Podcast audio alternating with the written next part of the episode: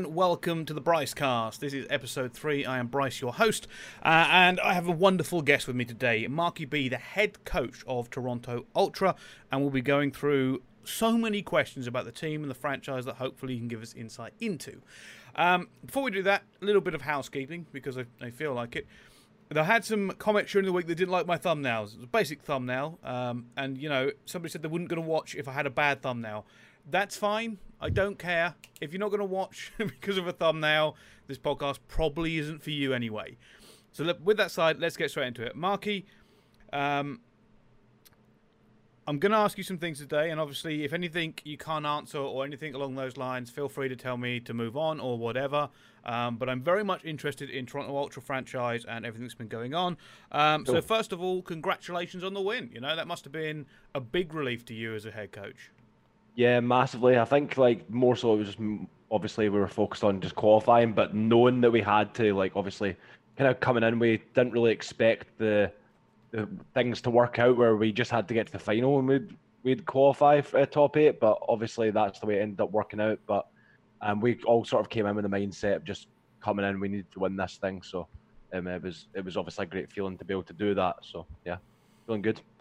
I've often wondered, Mark, and, and this is more of a, a, a you question in terms of the pressure that you're under as a head coach. Now, from my I, I guess, uh, knowledge and what I've heard among the scene, obviously, there's been a lot of talk this year about the way Toronto Ultra have done things in regards to you have a 10 man roster, in regards to your coaching staff, in the way to you approach stuff. Um, is this is that win like the culmination of a system you've been working to all year, or is it something you thought should should have thought should have come earlier? You know, what is your thoughts on uh, on basically you know your year's run? Well, I mean, yeah, I think initially we knew that there would be a potential that with sort of the way things were working out, like we didn't really have much time to figure out the roster before the start of the season because of just visa problems and stuff. We had two separate like groups scrimming. We had the European group and the North American group, so it was very separate. And then we got a little bit of practice before the new year, and then obviously everyone went home for Christmas and whatnot. And by the time everyone was able to actually get all together in Toronto, um, we had a couple weeks until Minnesota. So um, I think we were just sort of a bit under prepared for the start of the season, and I think that it took her a bit a bit of time to sort of figure out exactly what we needed on this game with the team and whatnot. Um, and obviously, naturally as well, like with changing rosters a lot of the time, there's going to yeah. be other issues that crop up. Like we were, some of those times we were making roster changes, and our scrim results we were one of the better teams in the game, and then we would still come into the tournament and not do that well. Uh, but I think over the year we've sort of learned and um, like I would say the system and as as a whole that sort of is working out for us currently. I think is I really wouldn't say it's been something that um, we've sort of been doing all year, but it's sort of been more of a thing that me and Ryan, obviously, you know, Flux, our analyst, yeah. sort of since he came back involved with the team um, that we've been working very heavily on. Um, it was something that was kind of hard hard to implement with just myself, but uh, overall, I think that we've got to a point now where we're very comfortable. Obviously, um, I think that right now we're pretty confident going to champs. To be honest, so well, I mean, we'll get to that because we'll get into that. We'll get into that. We'll get into that. there is there is some serious questions I have to ask about that. Um, some things you said there really intrigued me, right? Because I feel like, and I tweeted this out the other day. I said I feel like there aren't enough hard stream journalists that pick up on what I think are great news stories. One of them is Flux as your analyst. And some people watching may not remember this guy, but this guy is a legend in European Call of Duty. He is a great Call of Duty man. He jumped on as the Toronto Ultra analyst. And I don't even I think that flew under the radar when he first came on. Yeah. Um, and then you you picked up you said something there about him coming back. I believe there was a, a point where his future with the Ultra wasn't cemented. Am I am I correct in that? Uh, yeah, well, yeah. The, with the COVID situation, he yeah. hadn't actually moved out here, and there was basically a bunch of like uh, cuts and stuff like that. So essentially, he was sort of, you know, um, no longer with us for a couple months, and then somehow, some way, we got him back. I, I I begged to have him back pretty much, so we got him back, and now uh, he's obviously, like you said, I think he has flown under the radar to be honest, because he's not really been sort of uh, publicly he's not he doesn't tweet that much or anything like that. You know what I mean? He's quite like a he keeps himself to himself. yeah. kind of guy, but he's very you know him as well. He's a very smart Call of Duty uh, brain. So I think that having that as well as sort of his um, sort of what he's been doing in his actual sort of day to day life uh, before he sort of got involved with us. Isn't that isn't that part of it, Mark? Sorry to interrupt you. Isn't that part of why he came on? Isn't something that he did in uni or something I heard directly benefits his new position with the Ultra? Well, like he's he sort of done a lot of data stuff before, so um, it was just natural that obviously combine the two. He's worked with data stuff before, um, and now he's got the Call of Duty knowledge too. So combine the two, it's a great combination, um, and I think he's really helped out a lot. To be honest with you, um, for me anyway. I think that he's been he's been massive. Just having someone else to, to bounce ideas off of. If I come in with something that sounds dumb, he'll tell me. If he comes in with something dumb, you know, I mean, it's it's just massive to have that extra brain there. So yeah. I think he's been a integral part as well.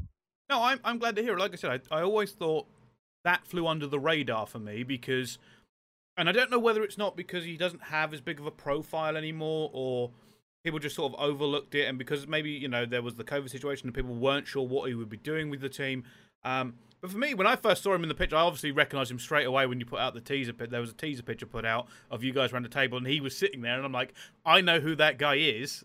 Um, and I and I think you know because the, um, there's a lot of analysts on team, right? And some of them are more vocal on Twitter than others. You know, some of them may have an inflated sense of person uh, that I've seen going around the Twitter sphere. And I thought, you know, for him to fly under the radar as he did, as an ex pro player, as a team who has technically won an international, you know, um, and if I remember correctly, uh, I might be wrong here, and I don't want to be wrong.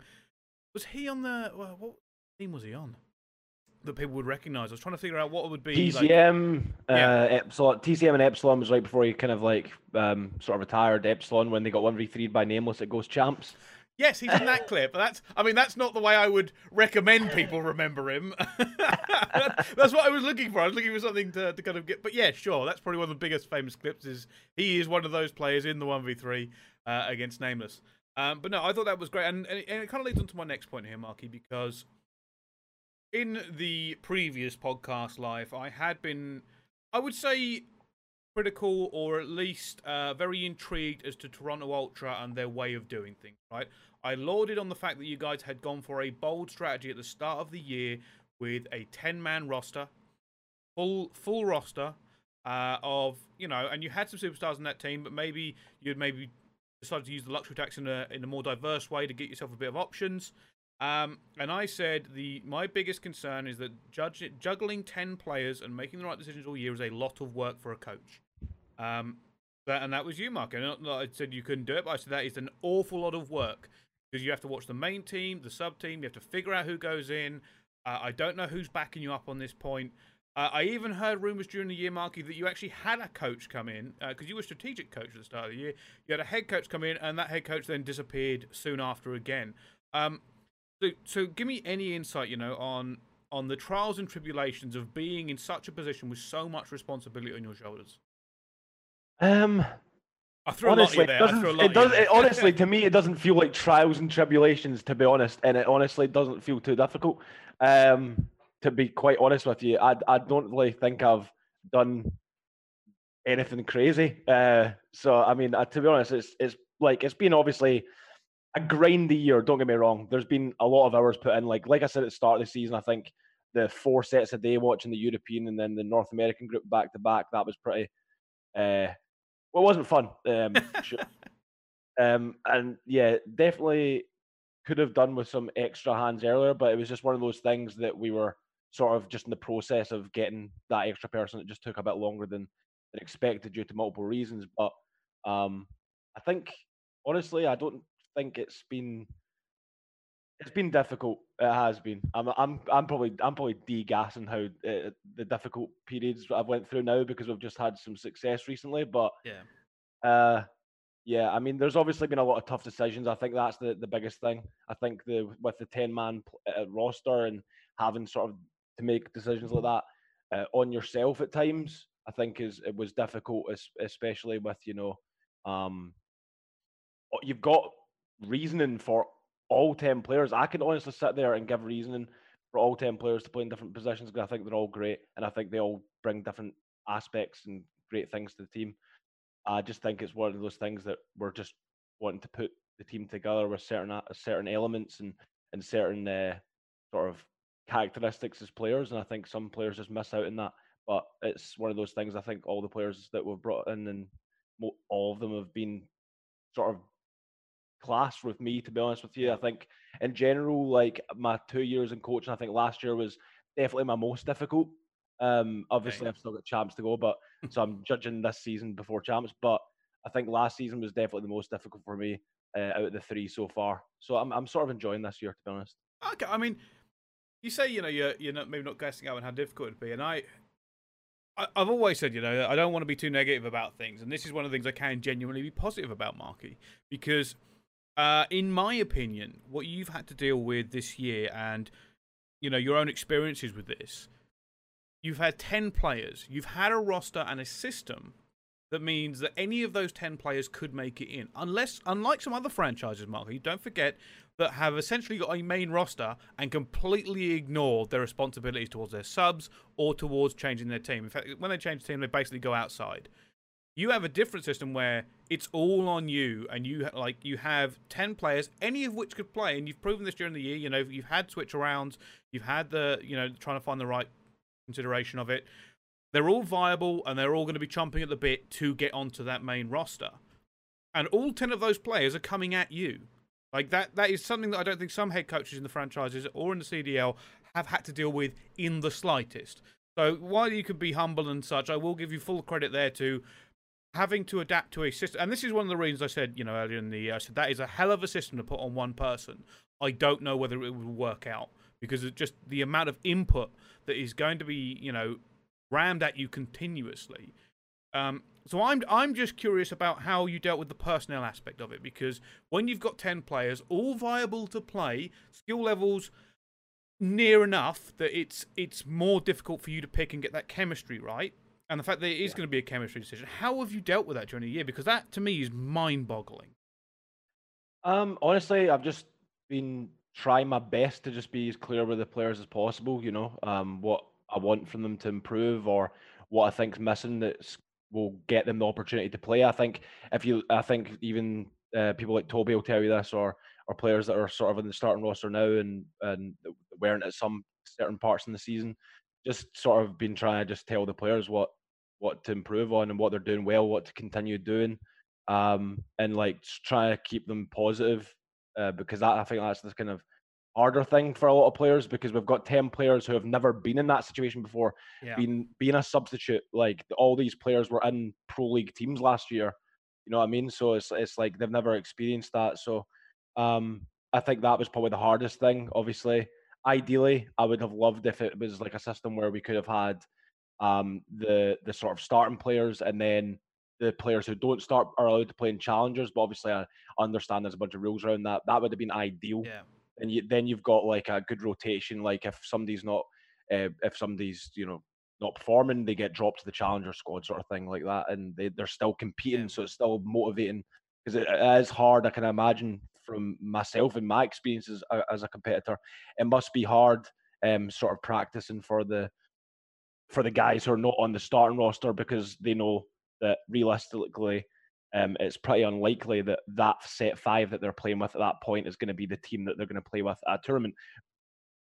Albeit they they obviously have the motivation to play to get on that roster, but the motivation is to more so improve themselves rather than improve the team. So it's like a kind of hard aspect to to manage without actually having a system where they've got um, somewhere to also compete in because if they're not competing realistically, it's all just about individual improvement. I feel I feel like yeah.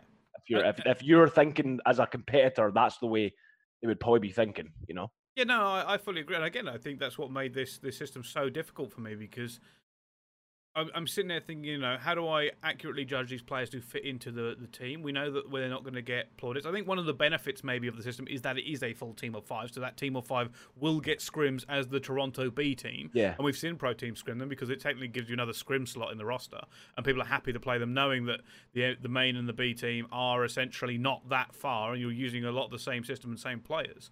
Um, yeah.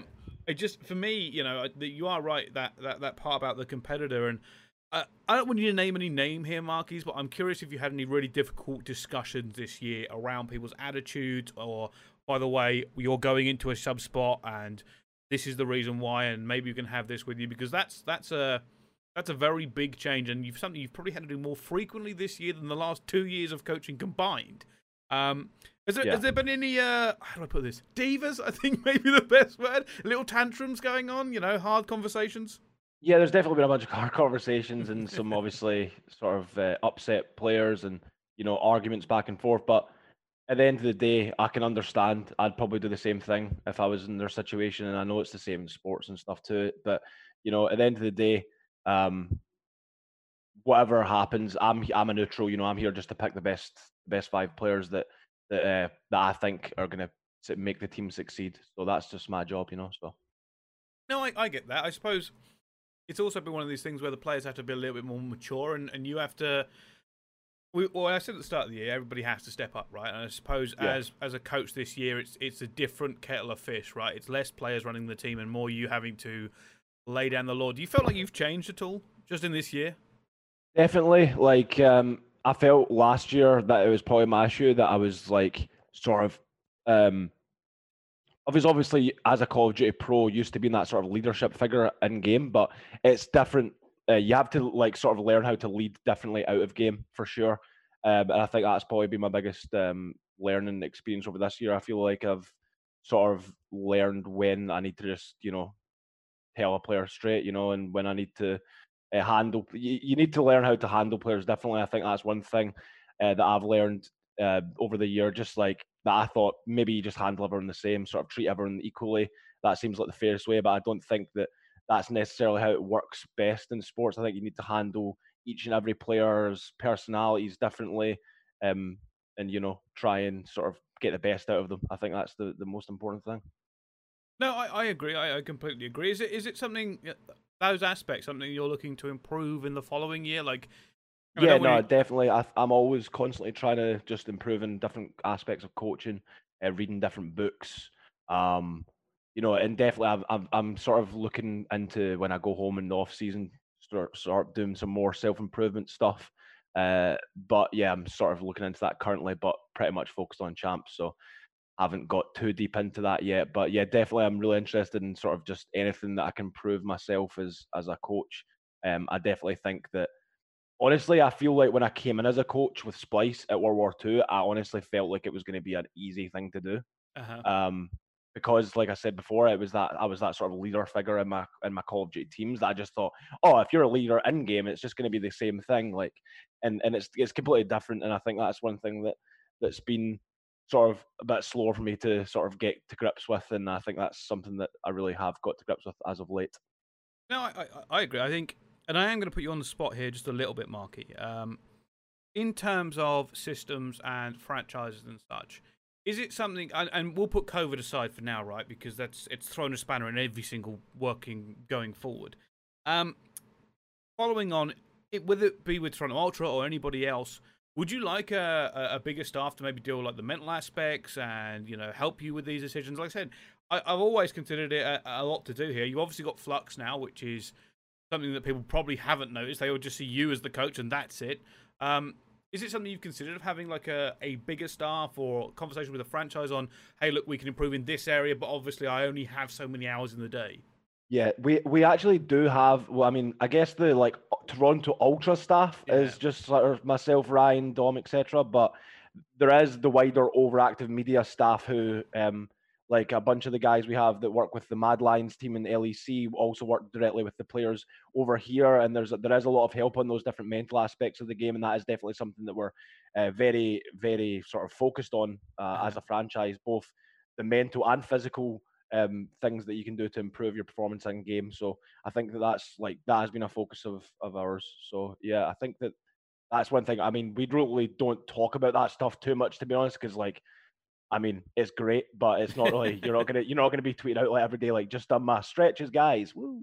No, no, like... I get that. but that's one of the things, like I've said before, you know, I don't see more behind the scenes stuff of this because yeah. I've always found it, you know, in my mind, very important to essentially get the and I, I don't want to use this word, but it is the the most succinct way of putting it.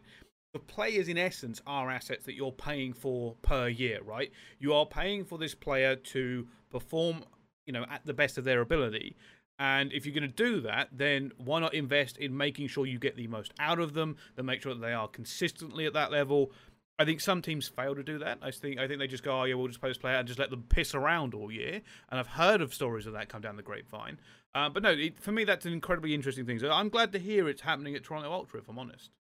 Yeah, well, I mean, I think one of the responsibilities of myself and the staff is, regardless of what happens to any player, um, I think one of the responsibilities is that if they come and go from here, they need to be when they leave, they should be better than when they came. I think that should be the mentality that we have for uh, whoever whoever comes in here. To be honest, uh, I think that that's something important. To like, I think we just need to continuous improvement in those that who stay here. You know, that's the same thing too.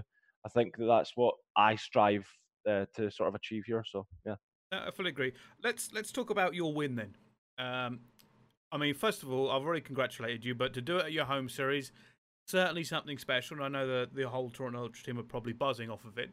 Um, was it like uh was it one of those things that you just like holy crap we got to win this year it was the very last event to get a win in and you finally got it um what was it like backstage i'm sure there were staff chats and you know debriefings and everything going on what was the atmosphere like in the Toronto Ultra camp, and and you know maybe what was said?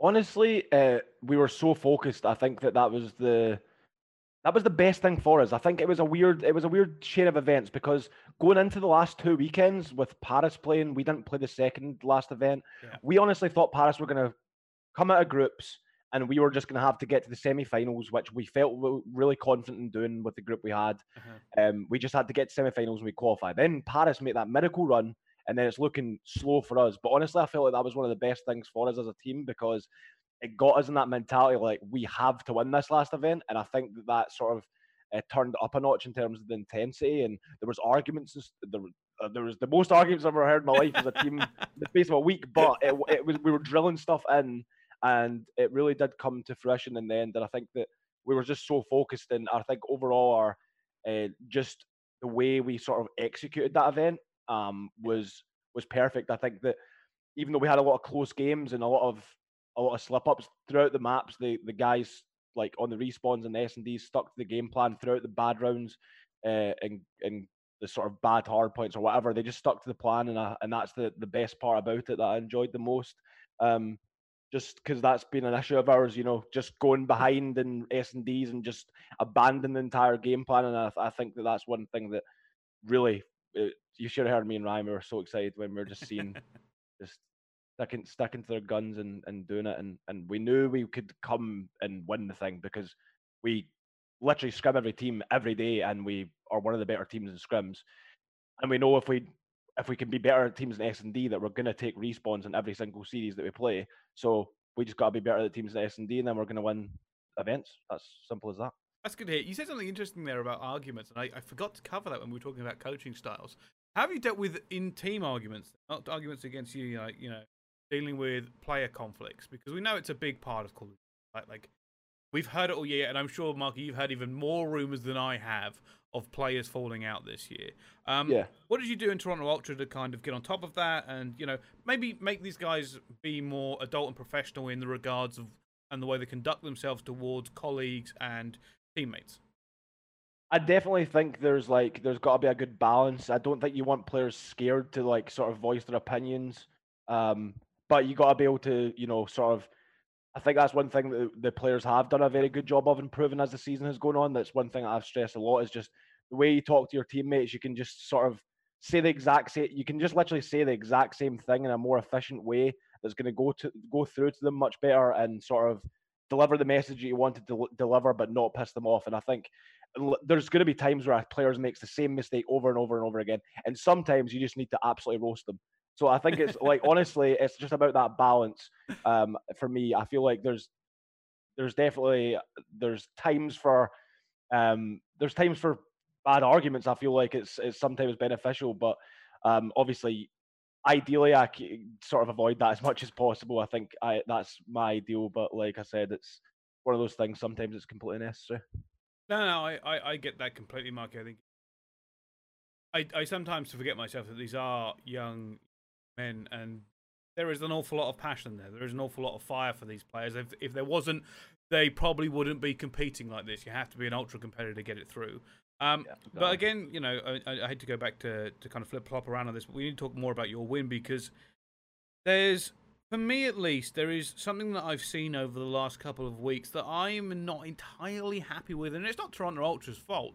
It is the way the community has reacted to your win. I think is in some ways disingenuous to the accomplishment that it is, because technically, being the very last tournament before champs should mean people will be talking about you being the favourites to win champs. And I, I don't think I've seen enough of that, right? Theoretically, if, if you know, COVID aside and we'd, we'd done all the normal stuff, if that was another team that had made the run that you had, that had beaten the teams that you had, and that had been in a slightly different position all year. Um, you know, any one of the other big teams had, had, beaten all these teams. They would be talking about them as the favourites for champs. Now, I understand there are prior events before, and that we have had a lot of teams do very well this year, and it does seem to be a very competitive field. But I do feel like there is a line that people refuse to cross in talking about Toronto Ultra winning champs. Because if this was a normal year, if COVID hadn't hit, and you guys had won the last big tournament before champs, number one straight away in my book. Number one with a bullet, 100%. Um, because, you know, we talk about COD being on the day game and we talk about teams going up and down in terms of capability and consistency.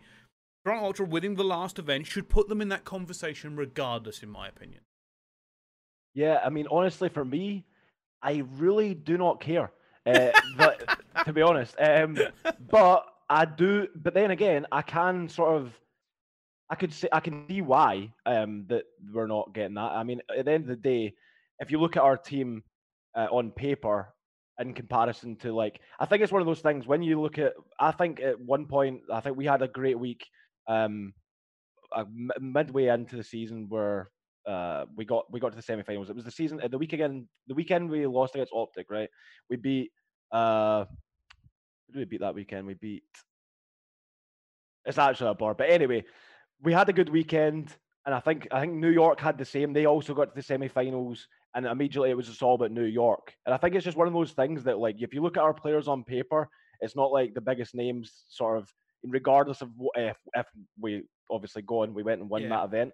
I think that in general, our sort of perception is is always going to be that we're oh, like not not the best team on paper. So I think that's just sort of expected and not something that I like necessarily I'm too bothered with. Like I said, I think it doesn't really matter. If, if anything, it's better. If anything, it makes the story way better that we're underdogs because it means that we come in we and we do the job that we know we can do. Then we get even more credit. So let's let's just do that. That sounds like a great plan. I'm so. I mean, does that does it really not even get you slightly? Because there have been times of the year where Toronto Ultra has been a punching bag. Like people have, have talked down on the team, and then you come yeah. up on this, and you don't get the same like level of oh well, you know this team is ridiculous. They finally found their form, and and in fairness, I could even extend that to some of Toronto Ultra players. You know, I put a tweet out about how well some of them I think are playing, uh, and they've been spat on during parts of the year. Their stocks have been at all time lows in the you know coming into the season and all of this, and yet you know we we come off the back of a win and I feel like it's not it's not gassed up enough. It's it's you know I don't think you have to you know pretend that they are the second coming, but I do think you have to respect these players in in being elite players because they have done this. You know I yeah. I, I put Bance as an example, and people you know I think people were very easy to forget what a deep dark hole I thought Bance was in at the start of this year, and Bance was said himself. You know his stock went from fantastic to to terrible very, very quickly. People were wondering whether he got into a main team. And then the last few events I've seen him play, incredibly consistent. Back to, I dare say, the Bance you know of old that people love. Um, but I don't see people talking about it. I don't see them, you know, giving him the credit to have that, you know, that roller coaster, and he's come back up to being a consistent good player that we should be keeping an eye on. Yeah, I think Ben in general this year is his attitude's been better than what I experienced when I teamed with them at the start of, or sorry, the end of World War II when I joined Splyce as a coach. Um, and I think in general, I think he's just way more comfortable as well. I think if you look at the sort of teams that um, Ben's been under, he's sort of always been the sort of least experienced player in the team. Yeah. Um, and now he's like sort of comes in as this like most experienced guy in the roster. So it's, a, it's definitely a turnaround uh, for him, and I think it's something that he's sort of enjoying and and uh, thriving under. To be honest, I think uh, obviously him being more vocal in game and whatnot, and now also I think that he's able to sort of control what's going on, and and that's really allowing him to sort of play play to his strengths and play at his best. No, I, I, can see that. I think it's I think it's a lot of the Toronto Ultra actually. You know, you could talk about. Uh, uh, you know, sometimes you get uh, people kind of hyped. Like Cammy was hyped up. I saw in this last event because of just how well he was playing, and that's that's fair, right? That's that's you just sit there and see that ridiculous thing from from him. What do you ever?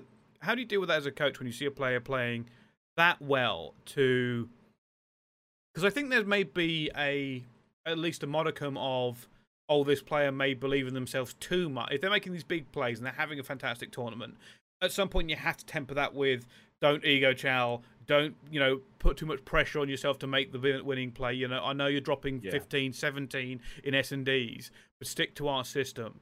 Um, is there is there a way that you, you know you had a word was like good job, just remember the basics, or is there any way you, you think of that in that terms? Yeah, no, I definitely, I definitely like to keep the players grounded, and just I think the only thing they should be thinking about is focusing on the game plan and just focusing on what needs to be done in the game. Don't think about your own individual performances. Uh-huh. Don't think about any of that because it will all come as the result of playing the game correctly. You'll get high kills. You, that'll all happen naturally if you do all those things correctly. So I think play players that oh, I had a bad map there. I'm going to step up next game. Like, just don't even think about it. Like, literally, just think about what you need to do in the game to succeed for your team to succeed, and then the kills will come from that. It's just as simple as that, really. Um, the, the whole oh we've just been outslayed. The outslaying happens most of the time because you don't have control of the hill because you don't have you've not rotated early yeah. or something like that. That's when that happens. Um, so I think that's one of the things that we've been sort of drilling in, and especially right after the event, uh, I literally did not want the obviously sort of post event you know, we've just won. Let's oh, we're so if we start losing a scrum, oh, we're so good anyway. Don't worry about it. Yeah. So we definitely we definitely came straight back in on the Tuesday after we played, or the Wednesday when we first started scrimming, but after we won, and we sort of just came in the mentality again, like, hey, we need to come in the, the same mentality as last event. We need to win this, and that we're we're not the finished product. Like there was a lot of definitely mistakes that we made throughout the tournament. Although we obviously won, we we didn't play flawless by any means. I think our respawn was actually probably worse last event than it has been for a few events. So it's one of those things. There's definitely still room for improvement. We uh, we we won a lot of those clutch S and D game fives and whatnot. We won three. Um, so there's definitely some room for improvement on on S and D and respawn. I think that's just been one of the sort of mentalities we've been drilling in that we're definitely not the finished product. And if we do get nearer to that point, then we've proven that we can win. So we just have to do the same again, and and that's the sort of uh, mentality we've been coming in with. No, no, I get that. How have you been dealing with the uh, with the crunch? How have you been dealing with the the pre-champs grind, as I like to call it? Um, because yeah. I know obviously it's been more structured this year in terms of scrims. I know that there are slots booked. I know what time they roughly start. I mean, we are doing this podcast at this time, so you can go and, and deal with that. Yeah, I've got scrims in 20 minutes. Yeah, we'll put Atlanta in 20 minutes. Yeah. So. um, um, yeah, no, uh, yeah, like sort of the way our scrim scheduled is sort of just been ramping up towards champs. So, for example, last week, um, sort of introducing more S and D sets, and then this week introducing an extra one. So, like, it's just sort of ramping up the S and D practice as well as you know sticking to that sort of standard respawn. Uh, try not to burn the players out too much. So, um, instead of doing sort of triple sets every day, it's like one day two sets, one day three sets, one day two sets, one day three sets. Sort of alternates. Um, so does that, does, yeah, that, but... does that feel weird to you, Marky? Because you've been on this pre-champs grind, and I remember them being pretty brutal. Like, yeah. it's a struggle to make players not play. Because back then, you know, people would be on for like, oh, if we don't play 18 hours a day before champs, we're trash, and we should, you know, and and there was this shaming, like if we if we if we, if we don't basically kill ourselves in the three weeks before champs, you know, we're never going to win, and I'm going to blame you. Um, has it been difficult overcoming that? Because you used to be part of that, right? They used to be. Yeah, definitely. I used to be bad for that, and I think that's one thing that I've learned from the experiences of uh, Ryan and uh, like players like Ben as well, and uh, to the sort of like I guess younger players uh, who may not sort of experience that as much. I think that we all have a good group of players who sort of do understand the importance of sort of getting quality over quantity of practice, and I think that that's one thing that we're sort of more focused on is making sure that every practice we do play is efficient practice because we have experienced throughout the season a bunch of inefficient practices where we've really not learned much. So we're at the champs point now where we're just sort of in the mode where we just do not allow us to have inefficient practices where we're not constantly focused on improving something in the game every single map we play. Um, so I think that that's just sort of been the mentality and sort of quality over quantity.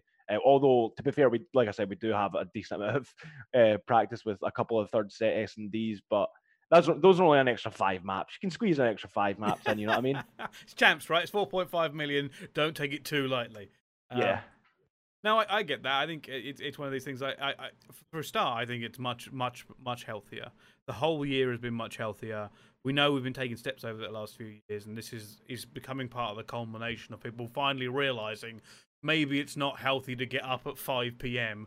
and play till 6 a.m. in the morning um, which which I which I think is great. Um, in terms of champs, you know, is it is it you know this is the very first year of the CDL, and it comes with a lot of responsibility and the first champion of the CDL. Is there been any inklings of extra pressure, or you know the the players being a little bit amped up for it because? Like I said, you know, champs is a very special time. It is not like any other tournament in the world. Um, is there been any of that that you've noticed, like rumbling under, you know, people being either more focused or talking about it more or, you know, a little bit anxious or excited coming up for this for what is it, you know, a very yeah. big moment in history? I wouldn't really say we've changed too much. I think we've just sort of continued from where we left off. I think we're pretty focused, like you said. I think that um I don't really think I've noticed any like nerves or anything like that or any anxiousness. I think everyone's just quite calm. I think the last event we were all pretty calm throughout the whole time um, when we won, and I think that's sort of uh, vibe that we're going with as a team. And just sort of just trying to remain a bit more calm and uh, clutching out those important moments. And I think in general, we've not really been thinking too much like oh about winning champs and the money and all that thing. Like like I like I keep saying, I think that the thing we've just been stressing is if we do have efficient practice and we do improve, and if we do get to the point where we are slightly better in respawn, slightly better in S and D for next weekend. We just have got to focus on our game plan and execute, and we can win champs. And and that's the mindset. I don't want us to think about winning champs. I want us just think about what we need to do to, to get to that that point because I think that's the only way you you will achieve it. No, no, I agree. I agree. Uh, now to to jump ahead slightly. Um, after your first year with the Toronto Ultra, and I don't know, too, I don't want to dive too much into what your your future with them and stuff is. I just want to ask you a, a kind of a generic question about what's next. Um, obviously, we spoke about this team being a ten man roster, and we spoke about it being a very unique system. But there is something uh, just on the horizon, something that came up today, and it started talking about free agency and roster mania and the next year of building a team. Now, you built a team this year with the Ultra. How are you feeling with the oncoming prospect, and I know it's a way away, and I'm probably I'm sure you haven't really given too much thought of it, but it has probably crossed your desk at the very least. It is coming up on crunch time in terms of building a team for next year, figuring out who to let go, who to re-sign, and if if I'm being honest, there's a, you've probably already got people in mind because Champs isn't going to change anything unless they start dropping absolute bombs. Um, are you are you nervous? Have you got a system? Have you thought anything about you know the upcoming roster mania? Uh, yeah, I mean, certainly we've got to obviously look forward and think about things. Uh, I think that's part of the job as a coach. You also got uh-huh. you got to look at uh, the future as well as the present as well. I think that that's obviously went through our minds, but I think our main object, main focus has obviously been champs. Um, but yeah, we've definitely got sort of ideas in place for next year, and I think that in general we're all pretty happy with the sort of position we're in right now as a franchise. So yeah. I think that yeah, we're we're excited, yeah, for yeah. next year. Because obviously you've got more players to trade than anybody else. that makes it that puts you in another unique position again because, and I've said this to people, right? roster mania isn't the same anymore because of this luxury tax, meaning that realistically.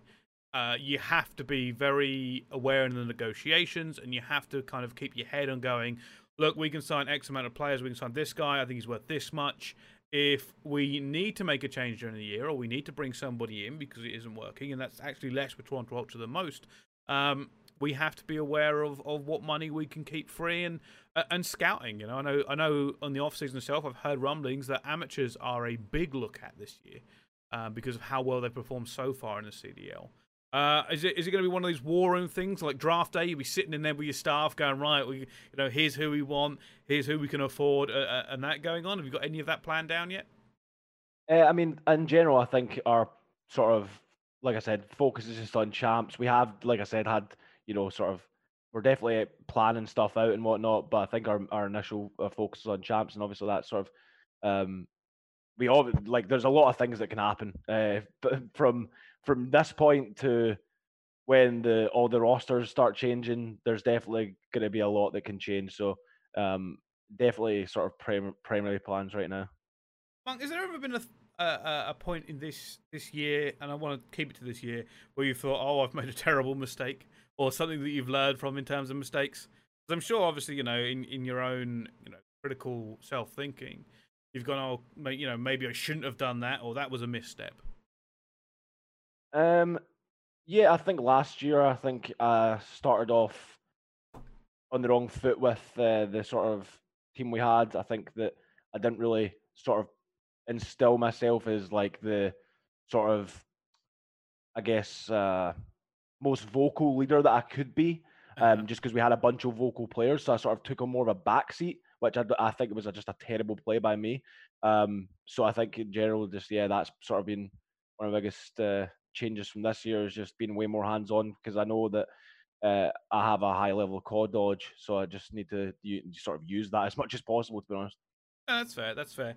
Uh, my next question is about Canada. How's it been? You know, essentially going to Canada. I know, you know, you've been to America many times. I can't remember how many times you've been to Canada, but has it been a, a big life change for you in terms of adapting to a country you may not have been as familiar with?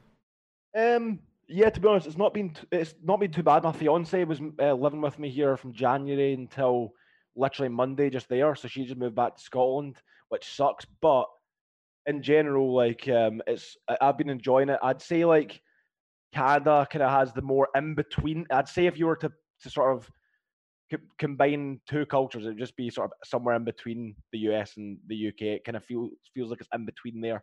Um, and it's a nice place, lovely weather in, in the summer. Winter was like I felt like I was in the Night's Watch until like March.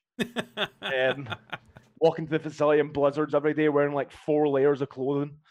Um, but yeah, I think in general, the wet, like right now, especially like the last month and a half, two months, um, have just been great. I've just been getting like 10k steps in a day, just outside of scrims, just walking about Toronto, just sort of soaking in the, the sun and just the good vibes around here, man. It's a it's a awesome place. It's like a really sort of um, energetic, vibey place that sort of just makes you motivated to to grind in anything.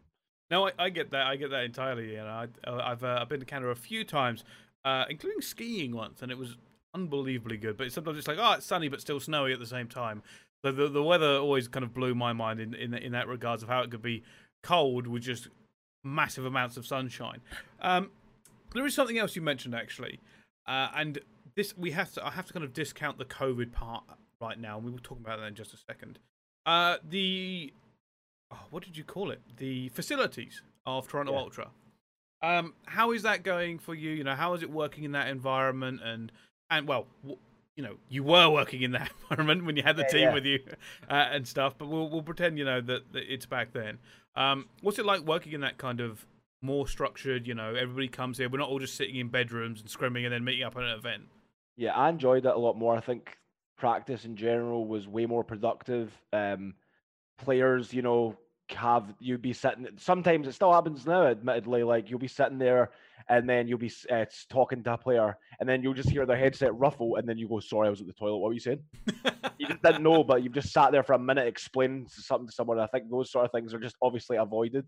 Um in general it's just yeah like i said way more efficient productive in in the facility but like you said we've not been in there for a while uh, since obviously covid happened and uh, we're, I mean, our plan is to return there as soon as possible. Uh, we've actually got a new facility, which is literally just across the road, pretty much, but much bigger, way more space, uh, and everyone's together instead of just the sort of the way it was before. Was we had sort of an office, sort of all the business side of things, and then across the street was like a facility for all the for like the Overwatch and, and our team. Uh-huh. And now we're all going to be combined in the same building, which I think is going to be good for sort of you know um, bringing everyone together within the company. I think that's one of the things that like with, that COVID's really been a struggle with is is we've not really been able to make those relationships for especially for like players. Maybe I've had a bit more contact with staff because obviously I have those sort of meetings and whatnot.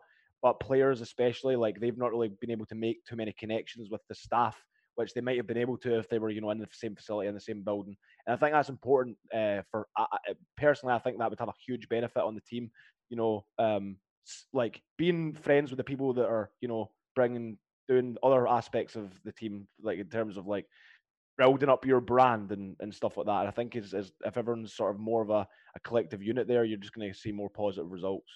No, I, I, I fully agree. You know, I, I couldn't agree more that having that infrastructure is incredibly beneficial. Um, how has COVID affected you and the team and everything going on this year? Because it has been obviously an unprecedented event. It has basically turned esports and the world on its head. Let's be perfectly clear. It's not something we can brush under the rug.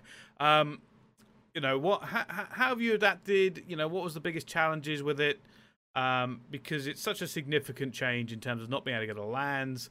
You know, not being able to look in people's eyes, and you know when you have to talk to them about hard topics and and tell them and stuff. So, from your point of view, you know, how what's the big things that have come out of it? For us, I think the mentality that we came in with going into it when we first knew it was going online that was that we know other people will sort of take the foot off the gas when it comes to uh, it all being online. So we yeah. just need to put the foot on the gas. So that was sort of mentality that we had. I think so. That we were just being sort of just since around that point. To be honest, that's really around the time we started rapidly improving. It started being online. Uh, you know, Bill. Shout out Bell Fiber. Um, but yeah, no, uh, no, I'm, I'm only joking. We've just actually generally improved as a team. Like if our results from scrims to matches are literally pretty similar. They're like from the start of the season when we weren't doing so good online in scrims, we weren't doing good in the matches. It's, it was like it was a it was a common theme. so I definitely think that in general it's been sort of I guess it was sort of motivating for us in a way because we knew other teams would take the foot off the gas. So it could be an opportunity for us to sort of sneak in there, which we obviously have. Um, and in general, I mean, the first couple months were were difficult for me. Uh, you know, like we were, I was having like online Zoom calls with my friends. Yeah, they were all locked down as well back home in Scotland. So I feel like that was, it was it was weird that I was sort of in another country, but I wasn't really missing much because everyone else was just locked down anyway. Yeah. Um, and then, but I was getting to this stage where I was sort of just not really looking after myself health wise. I, I think I was at like two twenty pounds. Um, so I think for me, I've really always struggled motivating myself going to the gym and whatnot. Yeah. Um. So the sort of mentality I had as well is I've literally used a million excuses over the years uh, about traveling and whatnot. I'm locked down for the next six months, so I'm just gonna like not use it as an excuse anymore. So even with gyms closed, I was doing at home workouts and stuff like that, and I'm down like 22 pounds right now. So oh, that's awesome, man! Congrats! Yeah. I think I'm up fucking about 40. Uh... Yeah, no, I was up. I was up at like three months into the lockdown, and then I, like I said, I just like sort of was like, I'm just, I'm literally sitting there like every day, like, oh, I'll wait till gyms reopen and I'll start going to the gym. But like, I've been using different excuses for years, so I just said to myself, I need to stop making excuses. Uh, no, I, I completely understand that, Marky. I, I couldn't, couldn't, you know empathise more with you in that scenario. I mean, mine's slightly different than that. I've torn the left hand side of my body to ribbons, uh, and it's been like that for about nine months. Uh, just you know, just just doing one small mistake is is essentially mean I can't walk very far. um, but let's let let's move on very quickly. There are a couple of questions. Um, first one, I think this one's quite interesting. Mark, has Zin stopped talking about the one v two yet?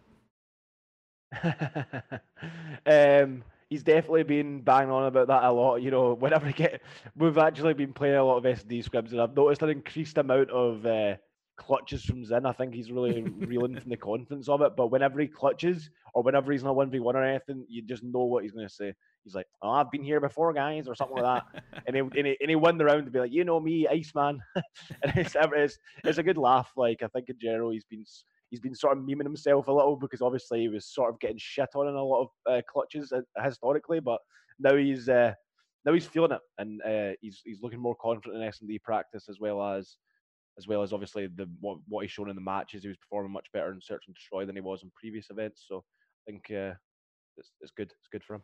It's good. To see. I think I tweeted out saying you know that was a. I think it was. I think he did a bounce. I can't remember if he bounced, but whatever he did, the movement mechanic he used, I thought it was a yeah, bunny hop. hop was a bunny hop. I said it was so smooth, the bunny hop he hit. Um, and I was like, that is an incredible bunny hop. And because we only caught the tail end of it, I feel like enough people didn't see to hit the mechanic in that high pressure situation basically just snapped him straight on. And that's Yeah. exactly, you know, that's, you know, it's something that obviously pro players make look so easy. But to hit it that smoothly and to hit the 1v2 and not panic in that scenario. Because uh, some players may have run. Like, he, you know, he was defending. He could have tried to get out of there. He could have gone big arch.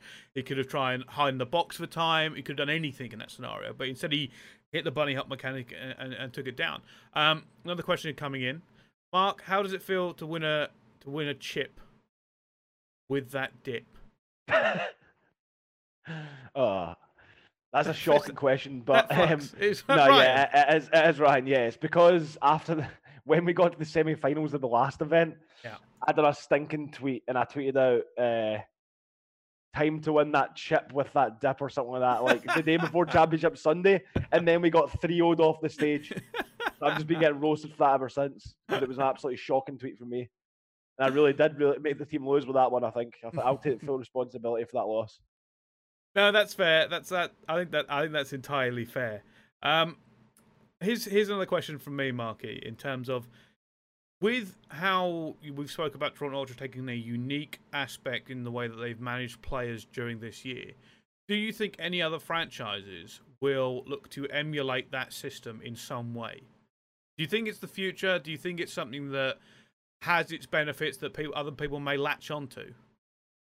I definitely think the future is, you know, a, a sort of more like traditional sports uh, system where you have, you know, the starting team, the designated substitute players, and then the uh, sort of the the challengers players playing in those challengers tournaments and whatnot, and just sort of developing the players um, with, you know, sort of a head coach st- system where you've got the head coaches in charge of everything, then you've got sort of sub coaches uh, coaching the challenger side of things and whatnot, where everyone's playing the same system, you're sort of developing players the same way.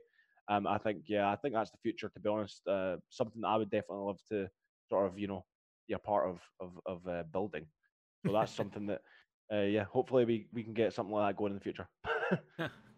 Love the sound of it. Uh, this is a question. Obviously, I don't expect you to give me any specifics, um, and you may you may say no to it. Anything Toronto Ultra have got, you know, in the uh, in the back pocket, ready for, for the biggest tournaments of the year? Any any kind of sneaky strategies, unique breaks, uh, anything off the rip that they may try and use? Uh, you know, because obviously a lot of people, it's it's been happening in years past that people have kept specific strategies, angles, or something in the back pocket ready to go for the biggest event of the year. Uh, Toronto Ultra got anything along those lines?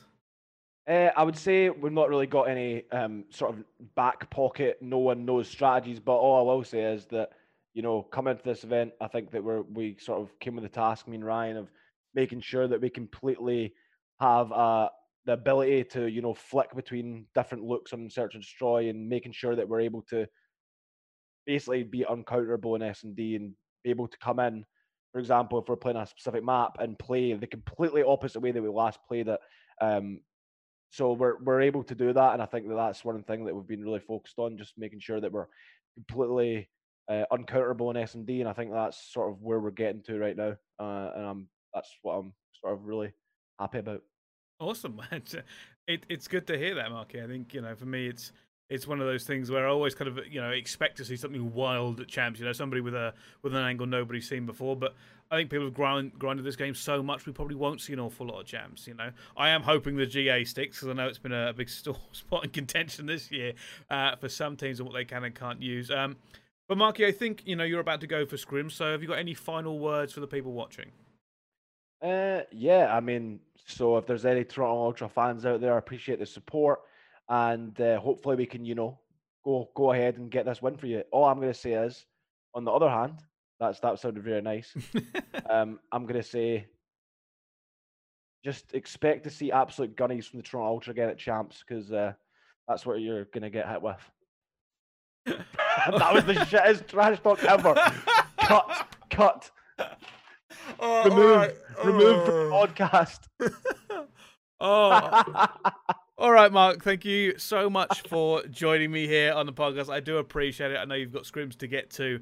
Uh, obviously, for people watching, thank you for tuning in every week. I'm gonna make try to get the production better and better each week. I know it's a little bit better. I tried some things. I fixed the mic. I've done loads of stuff. Um, thank you so much. It will be coming on to podcast sites very, very shortly because they take forever for some reason. I don't really know why.